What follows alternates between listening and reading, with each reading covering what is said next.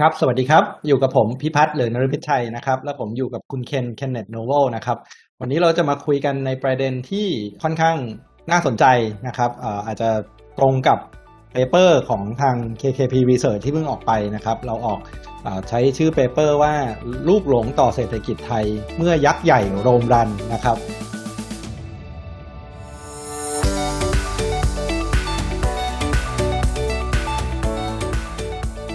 Macro Talks คุยประเด็นเศรษฐกิจไม่ตกเทรนด์กับ KKP Research ฟังดูเหมือนหนังกำลังภายในจีนยังไงไม่ทราบนะครับ แต่คือคิดว่าอันนี้ก็เป็นหนึ่งในประเด็นที่เป็นประเด็นระยะยาวนะครับ ที่หลาย ๆ คนคงต้องให้ความสำคัญนะครับ ก็คือตอนนี้เราก็ต้องเห็นภาพว่าเศรษฐกิจยักษ์ใหญ่ 2 อันดับแรกของโลกนะครับหนึ่งก็คือสหรัฐนะครับ แล้วก็ 2 ก็คือจีนนะครับแล้วครับที่เราเห็นอันหนึ่งก็คือเศรษฐกิจจีนเนี่ย โตมาค่อนข้างเร็วนะครับ แล้วก็กำลังท้าทายเศรษฐกิจสหรัฐในฐานะที่เป็นเศรษฐกิจอันดับหนึ่งของโลกนะครับ แล้วก็ในมิติต่างๆนะครับสหรัฐเนี่ยก็ยอมรับนะครับว่าจีนเนี่ยเป็นคู่แข่งทางกลยุทธ์ที่สำคัญที่สุดนะครับของของทางสหรัฐนะครับ เพราะฉะนั้นเนี่ยเราเคยเห็นในประวัติศาสตร์มาหลายครั้งแล้วนะครับ ว่าเวลา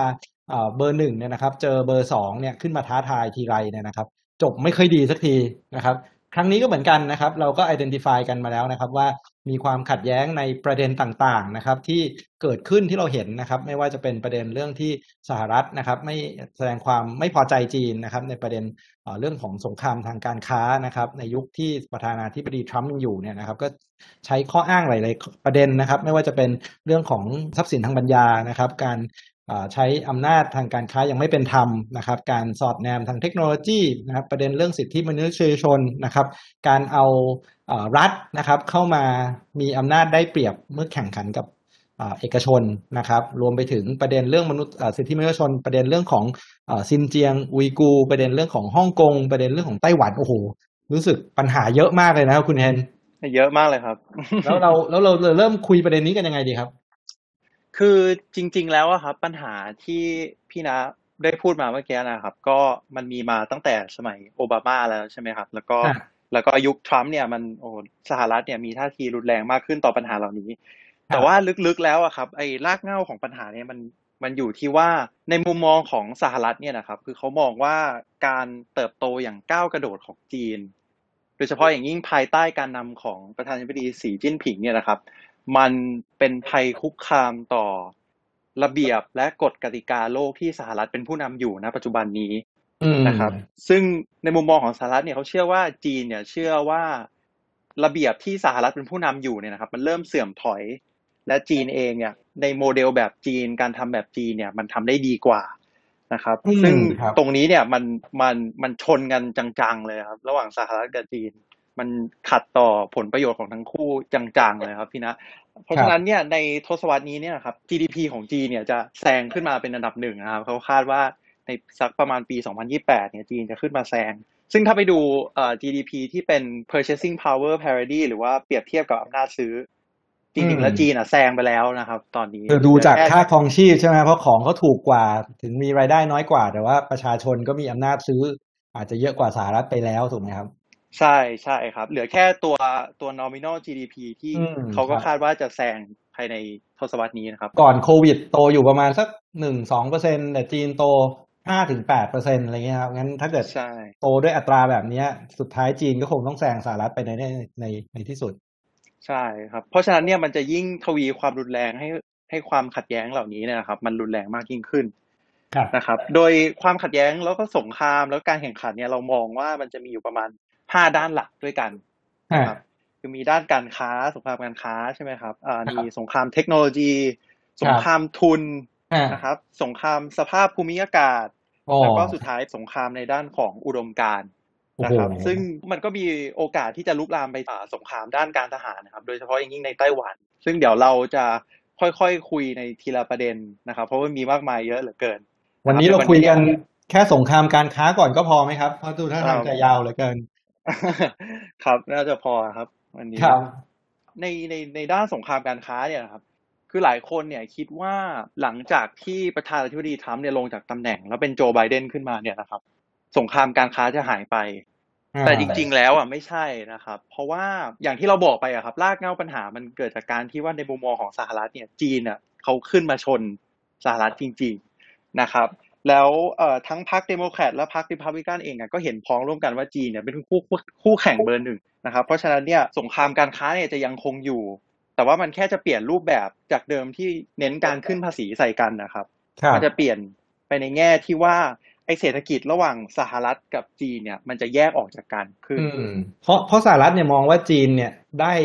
ชิงความได้เปรียบโดยไม่เป็นธรรมถูกไหมครับ แล้วก็ใช้อะไรหลาย ๆ อย่าง จนกระทั่งสหรัฐเนี่ยต้องตอบโต้ด้วย อัตราภาษีในสมัยทรัมป์ถูกไหมครับ แต่ว่าถึงทรัมป์ไม่อยู่เนี่ย ประเด็นเรื่องพวกนี้ก็คงไม่จบถูกไหมใช่ครับก็คงไม่จบนะครับ อย่างอย่างยกตัวอย่างง่ายๆครับ เรื่องเรื่องประเด็นการสอดแนมครับ เมื่อปีที่แล้วเนี่ยที่เราเห็นอ่ามีรายงานเรื่องหัวเว่ยมีที่มีเทคโนโลยีที่สามารถสอดแนมในประชากรในในสหรัฐได้อะไรเงี้ยครับความเสี่ยงด้วยซ้ำใช่ไหมยังไม่มีการพิสูจน์ว่าทำได้จริงๆใช่ไหมใช่ใช่ครับ แต่ว่าไอ้ประเด็นเหล่านี้เนี่ยครับมันจะทำให้ทั้งสองประเทศเนี่ยเขาจะเข้มงวดในการตรวจสอบพวก ห่วงโซ่อุปทานในประเทศของตน แล้วก็การลงทุนจากอีกฝั่งมากขึ้นนะครับ เพราะว่ามันมีพวกเหตุผลทางด้านความมั่นคงของชาติอะไรพวกนี้นะครับ แล้วอุตสาหกรรมเนี่ยที่สำคัญมากๆนะครับ อย่างเซมิคอนดักเตอร์ใช่ไหมครับที่มีความสำคัญต่อทั้งเศรษฐกิจของทั้งสองประเทศ แล้วก็รวมไปถึงความมั่นคงทางด้านการทหารอีกด้วย เพราะฉะนั้นความขัดแย้งระหว่างสหรัฐกับจีนเนี่ยก็จะเป็นปัจจัยที่สำคัญที่ทำให้มีแรงกดดันต่อห่วงโซ่อุปทานเนี่ยมากขึ้นครับเพราะว่าหลายๆคนก็มองว่า การค้าแล้วก็สงครามยุคใหม่เนี่ยพึ่งพาเทคโนโลยีค่อนข้างมากใช่ไหมครับแล้วใครควบคุมเทคโนโลยีเนี่ยคนนั้นก็เป็นเจ้าโลกใช่ไหมครับ แล้วก็หลายๆคนพูดถึงเทคโนโลยีใหม่อย่างเช่น 5G อย่างเช่นอะไรใช่ไหมแล้วสหรัฐก็พยายามจะกีดกันจีนออกไป แล้วบอกประเทศอื่น ๆด้วยใช่ไหมครับว่าถ้านายอยู่แก๊งหัวเว่ยนายออกจากแก๊งเราไปเลย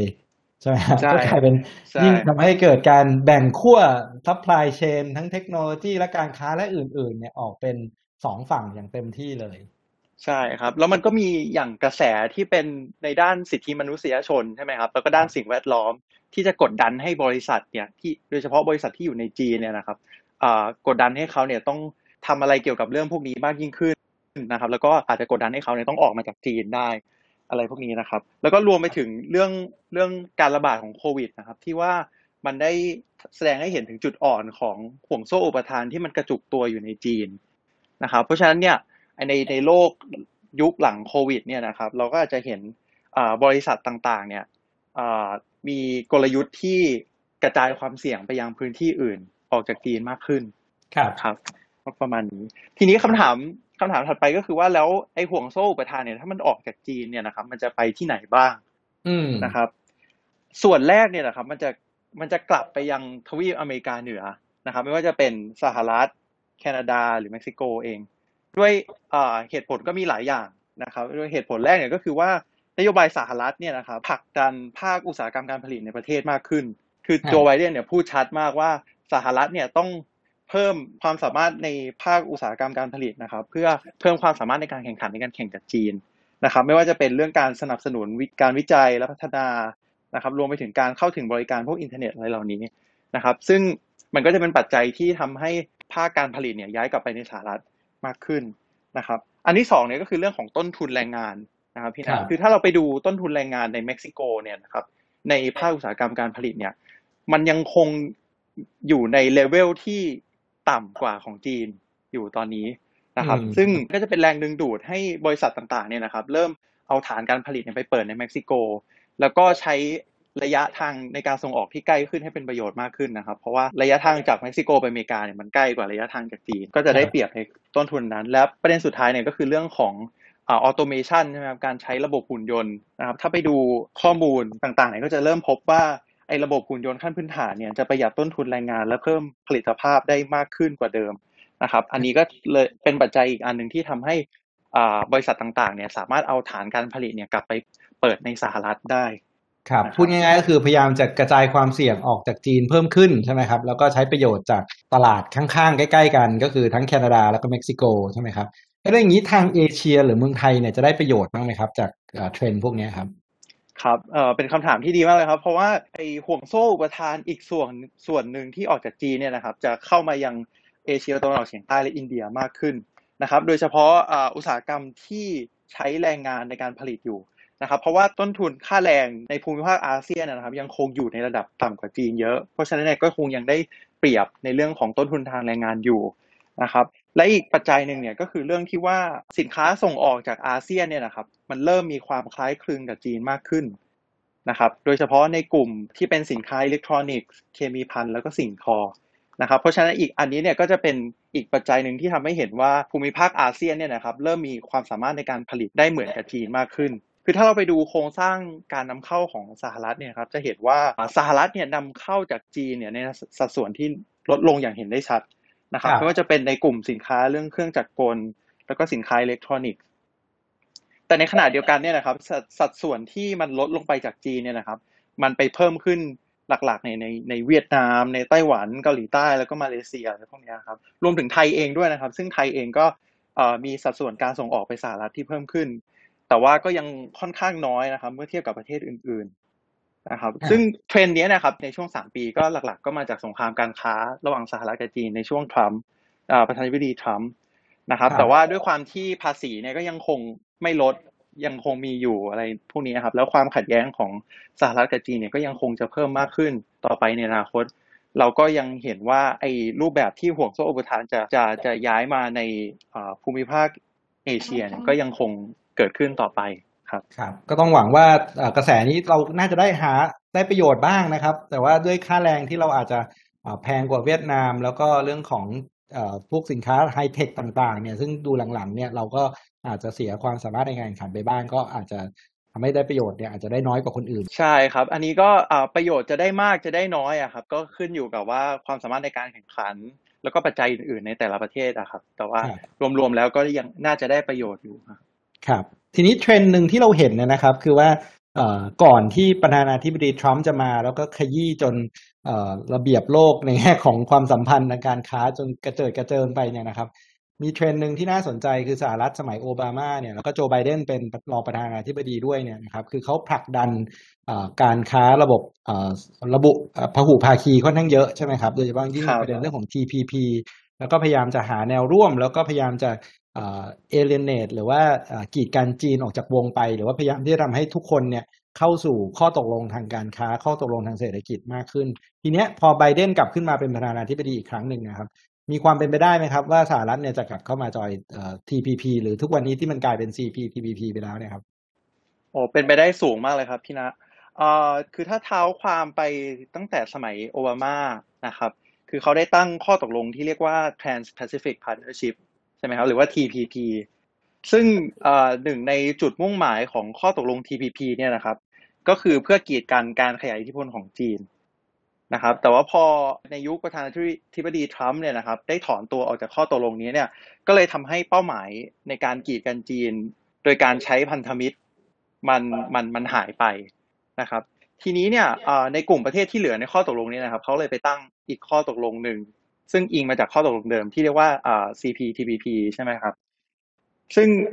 ในยุคของโจไบเดนเนี่ยนะครับ ก็ชัดว่าเขาเชื่อว่าวิธีที่จะที่จะสามารถกีดกันจีน หรือว่าการการขยายอิทธิพลของจีนได้ดีเนี่ยก็คือเป็นต้องเป็นกลยุทธ์ที่หาแนวร่วมหาพันธมิตรมาช่วยกันอะไรเงี้ยครับ เพราะฉะนั้นเนี่ยเราก็คิดว่ามันมีโอกาสค่อนข้างสูงนะครับ ที่เราจะเห็นในอีกสองปีว่าสหรัฐเนี่ยจะกลับเข้ามาในข้อตกลง CPTPP นี้นะครับ รวมถึงอาจจะพาพันธมิตรอื่น ๆนะครับที่แสดงความสนใจเหมือนกัน ไม่ว่าจะเป็นประเทศอย่างสหราชอาณาจักรนะครับเกาหลีใต้อินโดนีเซีย หรือแม้กระทั่งไต้หวันเองนะครับ ซึ่งถ้าประเทศเหล่านี้รวมถึงสหรัฐเนี่ยกลับเข้าไปนะครับมันจะทำให้ข้อตกลงนี้มันมีขนาดใหญ่ขึ้นเยอะนะครับ จากประมาณ 12%ของ GDP โลกเนี่ยจะมีขนาดสูงขึ้นไปถึง 40%เลยทีเดียว นะครับนั้นใครที่ไม่อยู่ในนี้ก็อาจจะตกรถไฟก็ได้ใช่ไหมแต่ว่าก็อาจจะมีเรื่องของต้นทุนหรือว่าข้อดีข้อเสีย ไว้วันหลังเดี๋ยวเรามาคุยเรื่องนี้กันอีกดีกว่านะครับ ผมคิดว่าเรื่องนี้มันน่าจะยาวเรากลับเรากลับมาคุยเรื่องสหรัฐกับจีนอีกนิดนึงนะครับ หลังๆเนี่ยนะครับโดยเฉพาะยิ่งแผน 5 ปีล่าสุดที่จีนออกมาเนี่ยนะครับเขาเน้นประเด็นหนึ่งว่าเขาจะไปเน้นเศรษฐกิจภายในประเทศเป็นเครื่องยนต์หลักอันหนึ่งใช่ไหมครับแล้วก็ใช้นโยบายที่ว่า dual circulation ประเด็นพวกนี้มันจะมีผลยังไงกับความสัมพันธ์ทางการค้าระหว่างสหรัฐกับจีนนะครับอันนี้ก็จะเป็นอีกอันหนึ่งนะครับ ที่สนับสนุนให้ให้เศรษฐกิจระหว่างสองประเทศนี้มันแยกออกจากกันนะครับเพราะจีนเนี่ยเขารู้แล้วครับว่าว่าตอนนี้เนี่ยสหรัฐเนี่ย มองจีนเป็นคู่แข่งที่สำคัญจริง ๆนะครับ แล้วเขาก็รู้ว่าสหรัฐเนี่ยเริ่มมีเริ่มมีกลยุทธ์ต่างๆ เพื่อมากีดกันจีนแล้วไม่ไม่ไม่ให้จีนเนี่ยสามารถขยายอิทธิพลได้ ซึ่งในแผนแผนพัฒนาเศรษฐกิจ 5 ปีฉบับล่าสุดเนี่ยครับก็ระบุไว้ค่อนข้างชัดมากนะครับว่าจีนเนี่ยจะหันมามาพึ่งพาตนเองมากขึ้นนะครับไม่ว่าจะเป็นนโยบายที่เน้นการบริโภค และการลงทุนภายในประเทศมากขึ้น รวมไปถึงการส่งเสริมการท่องเที่ยวภายในประเทศมากขึ้นนะครับแล้วให้ให้เครื่องยนต์ภายในประเทศเนี่ยนะครับ ปัจจัยภายในประเทศเนี่ยเป็นเครื่องยนต์ขับเคลื่อนเศรษฐกิจหลักต่อไปในอนาคต แล้วในขณะเดียวกันเนี่ยจีนก็จะมุ่งในการมุ่งเน้นในการพัฒนาเทคโนโลยีด้านต่างๆมากขึ้นนะครับ เพราะว่าในช่วงที่ผ่านมาเนี่ยจีนยังคงพึ่งพาการนำเข้าเทคโนโลยีจากสหรัฐและญี่ปุ่น รวมถึงประเทศตะวันตกอื่น ๆ เนี่ยยังคงเยอะอยู่นะครับ เพราะฉะนั้นเนี่ยเพื่อลดการพึ่งพาประเทศทางตะวันตกเนี่ยนะครับ จีนเนี่ยเขาก็จะพยายามลงทุนในด้านเทคโนโลยีมากขึ้น ลงทุนในด้านการวิจัยมากขึ้นนะครับ แล้วก็ขยับตนเองไปอยู่ในต้นน้ำของ global value chain นะครับ แต่ว่าในจีนเนี่ยไม่ได้จะปิดประเทศหรืออะไรอย่างนั้นนะครับ คือจีนเนี่ยก็ยังคงจีนเนี่ยเน้นการพัฒนา เน้นเศรษฐกิจภายในประเทศมากขึ้น แต่ว่าก็ยังคงค้าขายกับต่างประเทศอยู่นะครับ เพื่อที่ว่าจะรักษาอำนาจในการต่อรองนะครับ ผ่านการค้า ซึ่งเราได้เห็นความพยายามนี้นะครับ ในข้อตกลงอาเซบครับพี่นะในปีที่แล้วเนี่ยที่ได้มีการเซ็นข้อตกลง RCEP ซึ่งไทยก็เป็นสมาชิกอยู่ด้วยนะครับ ก็เป็นข้อตกลงพหุภาคีที่สร้างขึ้นมาให้มีลักษณะคล้ายกับข้อตกลง CPTPP เหมือนกัน นะครับ ครับ ก็ฟังดูเหมือนทั้งสองฝั่งเนี่ยจะแยกนะครับ ใช้คำว่า decouple ออกจากกันใช่ไหมแล้วก็ต่างคนก็ไปตั้งอ่าไปไปไปสร้าง network ของตัวเองพยายามที่จะหาแนวร่วมใช่ไหมฮะแล้วก็สู้กันแบบที่ไม่ได้เผชิญหน้าแต่ว่าหาแนวร่วมต่อกันจริงๆใช่ไหมครับ ทีนี้แล้วมันจะกระทบกับเศรษฐกิจไทยยังไงครับเพราะว่าถ้าฟังดูเนี่ยมันก็เหมือนกับช้างสารกำลังชนกันใช่ไหมแล้วเราเป็นเศรษฐกิจเล็ก ๆ เนี่ย นะครับ เราจะได้รับผลกระทบอ่ายังไงบ้างครับโอ้เป็นช้างสองตัวที่ใหญ่มากนะครับ แล้วพอช้างสองตัวนี้ชนกันเนี่ย มันมีแรงกระเพื่อมมาถึงคนตัวเล็กๆ อย่างไทยแน่นอน ผมมองว่าผลกระทบต่อเศรษฐกิจไทยเนี่ยนะครับ มันมีอยู่ห้าด้านหลักด้วยกันนะครับนะคืออันแรกเนี่ยคือในในโลกที่เศรษฐกิจเนี่ยมันจะแยกออกเป็นสองค่ายเนี่ยนะครับ ถ้าเราจำเป็นต้องเลือกข้างเนี่ย เราจะได้ผลกระทบทางลบด้านการค้าและการลงทุนเนี่ยสูงมาก นะครับ เพราะว่าทั้งสหรัฐและจีนเนี่ยเป็นคู่ค้าที่สำคัญที่สุดสองอันดับแรกของไทยนะครับ แล้วเอ่อถ้าไปดูในกลุ่มสินค้าเนี่ย ในฝั่งจีนเนี่ยเรามีสัดส่วนค่อนข้างสูงในกลุ่มที่เป็นเกษตรแล้วก็เคมีพันแต่ในขณะที่สหรัฐเนี่ยเรามีสัดส่วนค่อนข้างสูงในกลุ่มที่เป็นอิเล็กทรอนิกส์และเครื่องจักรกลนะครับ เพราะฉะนั้นเนี่ยถ้าเราต้องจำเป็นต้องเลือกเนี่ยมันจะมีต้นทุนที่สูงมากนะครับ ด้านที่สองเนี่ยนะครับเอ่อเราคิดว่าไทยเนี่ยจะได้ประโยชน์อย่างจำกัด นะครับจากการย้ายห่วงโซ่อุปทานของโลกนะครับเพราะว่าถ้าเราไปดูความสามารถในการแข่งขันของไทยเนี่ยนะครับมันก็มีแนวโน้มลดลงเรื่อยๆนะครับถ้าเอ่อเพราะฉะนั้นเนี่ยเอ่อไทยเนี่ยอาจจะไม่ได้เป็นที่น่าดึงดูดในฐานะฐานการผลิตเมื่อเทียบกับประเทศอื่นๆ อย่างเวียดนามไต้หวันอินเดียอะไรพวกนี้นะครับ ด้านที่สามเนี่ยเราคิดว่าไทยเนี่ยจะพลาดโอกาสจากการ ได้รับการลงทุนจากต่างประเทศนะครับ ด้วยความที่ว่าเราเรามี ESG ค่อนข้างต่ำนะครับ พอถ้าเราไปดูตัวสกอร์คะแนนด้าน ESG ของไทยเนี่ยจะเห็นว่าเราเนี่ยอยู่ในระดับที่ต่ำกว่าประเทศเพื่อนบ้านอย่างเวียดนาม อินเดียและมาเลเซียนะครับ โดยหลักๆเนี่ยคือถ้าเรามี ESG ต่ำนะครับ เรามีหลัก เราเราขาดหลักนิติธรรม มีปัญหาเรื่องสิ่งแวดสิ่งแวดล้อมและรัฐที่มีภาระรับผิดชอบต่างเนี่ยครับปัจจัยเหล่านี้เนี่ยก็จะไม่เป็นที่น่าดึงดูดให้กับการลงทุนจากต่างประเทศนะครับ เราอาจจะพลาดเม็ดเงินตรงนี้ไปนะครับด้านที่สี่เนี่ยก็คือว่าถ้าหากสหรัฐเนี่ยและประเทศพันธมิตรเนี่ยกับเข้าร่วม CPTPP นะครับ ต้นทุนของการไม่เข้าร่วมของไทยเนี่ยจะเพิ่มสูงขึ้นนะครับ เพราะว่า เราอะไม่สามารถเข้าถึงตลาดผู้ซื้อหลักๆ ในทวีปอเมริกาเหนือได้นะครับ เพราะฉะนั้นเนี่ยถึงแม้ว่าเราจะสามารถเราถึงแม้ว่าเราจะได้ประโยชน์จากการเข้าร่วมอาเซบนะครับ มันก็ยังไม่เพียงพอต่ออ่ามันมันก็ยังไม่เพียงพอในการบรรเทาผลกระทบด้านลบจากการไม่เข้าร่วม CPP อ่า CPTPP เช่นได้ ถ้าเกิดเอ่อใครมา เป็นนักลงทุนต่างประเทศตั้งฐานการผลิตในประเทศไทยกลายเป็นไม่ได้ประโยชน์จากการส่งออกไปตลาดสหรัฐนี้ใช่ไหมครับเขาก็อาจจะย้ายฐานการผลิตไปหาประเทศอื่นที่ได้ประโยชน์ใช่ไหมครับ ใช่ครับ โดยเฉพาะทุนญี่ปุ่นที่อยู่ในไทยอะครับอืมถ้าเขาไม่ได้ถ้าเขาไม่สามารถเข้าถึงตลาดส่งส่งออกรถยนต์หลักในในอเมริกาเหนือได้เขาอาจจะคอนเขาอาจจะพิจารณาย้ายออกจากไทยไปครับนะครับ และด้านสุดท้ายนะครับ ด้านที่ห้าก็คือเรื่องของนักท่องเที่ยว นะครับ นักท่องเที่ยวจีนที่จะหันไปเที่ยวในประเทศมากขึ้นนะครับอืมประเด็นตรงนี้เนี่ยส่งผลกระทบต่อเราหลัก ๆ เลยนะครับ เพราะว่านักท่องเที่ยวอ่าจีนที่มาเที่ยวในไทยเนี่ยมันอ่าเป็นสัดส่วนเยอะมากๆนะครับ เพราะฉะนั้นเนี่ยเราก็จะได้กระเราก็จะถูกไอ้รายได้จากการท่องเที่ยวเนี่ยก็จะถูกกระทบ ถ้าหากว่านักท่องเที่ยวจีนเนี่ยกลับไป เน้นการท่องเที่ยวในประเทศมากโอ้ขึ้นโหนี่กลายเป็นว่าหลังโควิด เราก็อาจจะไม่ได้มีนักท่องเที่ยวจีนกลับมาเยอะๆแบบเดิมด้วยใช่ไหมฮะนั่นก็จะเป็นความเสี่ยงที่สำคัญ ใช่ครับ ครับมันก็อันนี้ก็เป็นเหมือนเราก็เป็นเอ่อย่าแพรกตัวน้อยๆนะครับ ที่ต้องจับตาดูว่าเมื่อช้างสารชนกันเนี่ย เราจะปรับตัวยังไงนะครับ แล้วก็จะอยู่ในสถานการณ์นี้ยังไงนะครับอย่างที่ฟังมาเนี่ยนะครับ ผมคิดว่ามันมีสามประเด็นใหญ่ๆนะครับ ประเด็นที่หนึ่งเนี่ยก็คือ เราจะต้องไม่ไปหลงติดกับกับดักของการเลือกข้างใช่ไหมครับ ไม่จำเป็นต้องจะเลือกฝั่งใดฝั่งหนึ่งนะเพราะว่าต้นทุนของการเลือกเนี่ยก็จะค่อนข้างสูงไม่ว่าเลือกฝั่งใดก็ตามใช่ไหมอันที่สองเนี่ยเนื่องจากมันคงมีการปรับเปลี่ยนกันอยู่ค่อนข้างเยอะนะครับ แล้วฝุ่นก็คงตลบพอสมควรนะครับงั้นสิ่งสำคัญที่เราคงจะต้องมุ่งเน้นเนี่ยนะครับ ก็คือการรักษาความสามารถในการแข่งขันนะครับ แล้วก็วางโพสิชันของตัวเองให้ได้อยู่ทั้ง ห่วงโซ่อุปทานของทั้งสหรัฐแล้วก็จีนใช่ไหมฮะแล้วก็ประเด็นที่สามเนี่ยก็คือเรื่องของการเปิดเสรีทางการค้าลดกฎเกณฑ์ที่ไม่จำเป็นพัฒนาทักษะแรงงานให้ความสำคัญของประเด็นเรื่องของทั้งสิ่งแวดล้อมเรื่องของความยั่งยืนเพิ่มมากขึ้นนะครับเพื่อที่จะดึงดูดเรื่องของการลงทุนจากต่างประเทศให้กับมหาเมืองไทยใช่ไหมฮะแล้วก็เพื่อให้เราสามารถเนี่ยพัฒนาศักยภาพของประเทศได้อย่างเต็มที่ในสถานการณ์ที่ยักษ์ใหญ่เนี่ยยังคงโรมรันกันอยู่ใช่ไหมครับ อันนี้ก็เป็น ตอนแรกที่เราคงคุยกันนะครับ ว่าเรื่องของความสัมพันธ์ระหว่างของสหรัฐกับจีนนะครับ แค่เรื่องสงครามการค้าเรื่องเดียวนะครับ เดี๋ยวคงมีเรื่องของสงครามเทคโนโลยี สงครามทุน สงคราม